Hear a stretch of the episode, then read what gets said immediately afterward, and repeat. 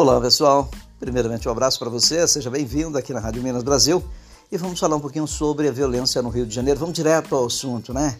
Rio de Janeiro, a quem não sabe, foi um rio que importou inclusive a prostituição e a violência. Foi um rio aonde atracou os navios negreiros, né?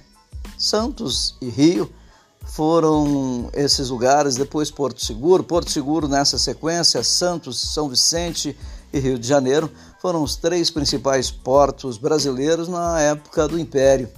E claro, o Brasil não poderia ser diferente, no Rio não poderia ser diferente. A violência, ela gera violência e evidentemente a polícia tinha que fazer um cumprir, cumprir o mandado de, de busca de cidadãos que são pedidos pela justiça. E como vai fazer isso numa boa, né? Como vai é, entrar lá com flores na mão, entregando as flores. Olha, eu vim buscar o vagabundo fulano de tal. Será que o senhor, o excelentíssimo cidadão que por alguma razão cometeu um delito, matou umas 15 pessoas, ele se encontra?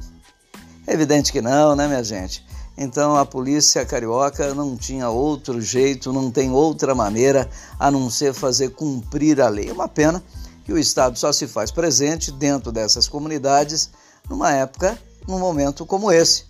E aí nós colocamos de uma forma bem interessante, que é irmãos matando irmãos, porque se você olhar o perfil do policial militar e o perfil do vagabundo que morre, é o mesmo, é o mesmo nasceu nas mesmas famílias, tiveram os mesmos problemas. Provavelmente a maioria deles estudaram nas mesmas escolas, comeram o mesmo arroz com feijão, sabe? As mesmas dificuldades. E alguns foram mais fortes, outros menos. E aí acabou que um indo para um lado mais fácil, o outro indo para o combate ao crime. E eles acabam se degradando. Ontem um policial civil perdeu a vida com um tiro de fuzil na cabeça. Ou não sei se foi fuzil, mas pelo, pelo menos foi o que a imprensa, alguma parte da imprensa noticiou. Mas foi um tiro na cabeça. E o policial civil, ele morreu em serviço, no cumprimento do seu dever. Aí me pergunta, mas é, ele é um coitado? Não, ele é um cidadão que aceitou os riscos da profissão, ganhava para fazer o que ele fazia e fez muito bem até onde deu. E esse tipo de. não é acidente de percurso, é uma guerra. E numa guerra, os dois lados perdem, né? Quando nós falamos que 25 pessoas perderam a vida, inclusive um policial entre eles, e além de outros feridos, inclusive dentro do, do, do, do metrô, nós podemos dizer o seguinte: chega de ficar banalizando a coisa, chega de. Não, a realidade é uma só. Quem faz o crime, quem comete o crime, sabe da sua culpa, sabe das leis que são impostas. O Código Penal brasileiro está aí para qualquer um poder ver, sabe? É interessante que as pessoas entendam que fez uma ação, vem uma reação. O Estado só precisava ser mais presente para que o, o, a, o cidadão não ficasse tão vulnerável, né? Então hoje se me perguntar, existe uma possibilidade, uma maneira de resolver esse problema? É claro que existe. Controle de natalidade. Se coloca um filho no mundo como se coloca um monte de passarinho, sem um pingo de responsabilidade. Nego faz sexo, faz amor, mete o, a criançada no mundo aí e a Deus dará. E aí vieram esses bailes funk que é droga, é sexo e o Estado é conivente porque veio e não acaba com isso. Nós não estamos falando da música funk, da música que tem a sua cultura, enfim, nós estamos falando do, do vandalismo, do sexo a, a, nas ruas, né? o famoso é, baile funk, fluxo e essa coiseira toda, né? E aí, evidentemente que muitas pessoas perderam a vida. E tem uma coisa, não adianta chorar não, mais pessoas vão morrer. Mais pessoas vão morrer. Mais ações terão que serem cumpridas o Supremo Tribunal Federal havia decretado que não poderia ter tido ações é, em comunidade ou não poderia até que a pandemia é, passasse. Então por que, que eles não se instalam no Rio lá? Por que, que eles não vão lá e começam a morar na, naquelas quebradas, no Jacarezinho, na Rocinha? Faz a, a sua teleconferência, fazem as suas reuniões lá. Porque a lei precisa ser cumprida. A lei precisa ser cumprida. A mim ou a eles, a quem quer que seja. Se cometermos os nossos erros, temos que pagar. É simples, é simples assim. Por isso eu digo para você, meu amigo, me desculpa se você pensa diferente, eu respeito a sua opinião, mas a minha opinião é uma só. Falta da presença do Estado, falta de projeto social, falta de controle de natalidade, responsabilidade, responsabilização de pais e mães, né? Cobrança do Estado, cobrança dos conselhos tutelares, uma ação mais enérgica, mais forte para chegar realmente àqueles que criam e recriam como se fosse cria de animais de qualquer maneira. Então nós precisamos combater isso. Camarada não tem condições de cuidar de si mesmo, é botar um filho no mundo, ô vagabundo, vai trabalhar, pangaré. Então essas coisas nos revoltam, sabe? São coisas que nos deixam muito chateado. Esse é o Brasil que nós não queremos para ninguém. Sabe o que, que nós queremos? Que as pessoas tenham felicidade através de trabalho, tenham família, tenham saúde, que vão, por exemplo, procurar uma unidade médica, uma unidade de pronto atendimento e tenha realmente os médicos para cuidar, que tenha os equipamentos para ministrar os exames, que tenha os medicamentos para aqueles que não podem pagar, que tenham os leitos de UTI, que tenha os leitos de enfermaria, mas em todos os municípios. E aí agora também me veio à mente uma coisa. Por que, que municípios pequenos são decretados como município? A quem isso interessa? Já que essa conta vai para o governo federal. Não é interessante que essas tranqueiras dessas cidadezinhas pequenas continuam como vilarejo povoado?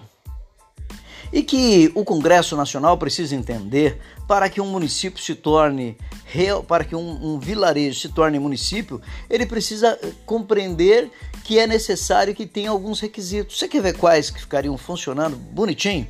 O primeiro requisito para que se converta um vilarejo em município seria, sem sombra de dúvida, um hospital com maternidade e pronto-socorro para atender com dignidade os moradores daquele vilarejo. Segundo, que para que aquele município, para aquele vilarejo se torne um município, seria interessante demais que aquele vilarejo também estivesse creche, colégio de ensino fundamental e ensino médio para toda a população, certo? Ou isso é muito fácil de fazer. Por isso que Jair Messias Bolsonaro não quis, não queria de forma alguma fazer o censo, porque basta você ver o número de habitantes, sua faixa etária, aí você descobre a escolaridade dele e vai dizer o que, que precisa. Gente, esse Brasil é fácil de melhorar, basta querer, né?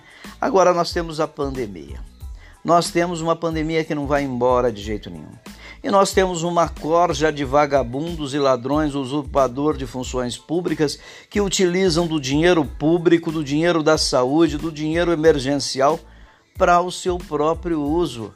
Nós temos que combater cidadãos simples, cidadãos comuns.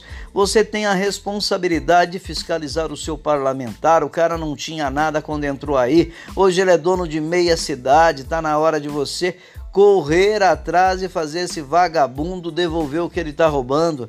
Não vote em vagabundo, senão você é um deles. Quem na Bíblia diz: Me digas quem tu andas, que eu te direi quem tu és.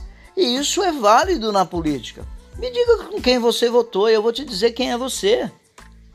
É simples assim. Essa é a minha opinião. Rádio Minas Brasil, Daniel Dantas e você. Já já nós vamos falar então sobre a CPI da pandemia. Vamos falar, por exemplo, do ministro da Saúde e dos ex-ministros que foram ouvidos, mas principalmente de Marcelo Queiroga, que parece um santinho no poder. Daniel Dantas e você.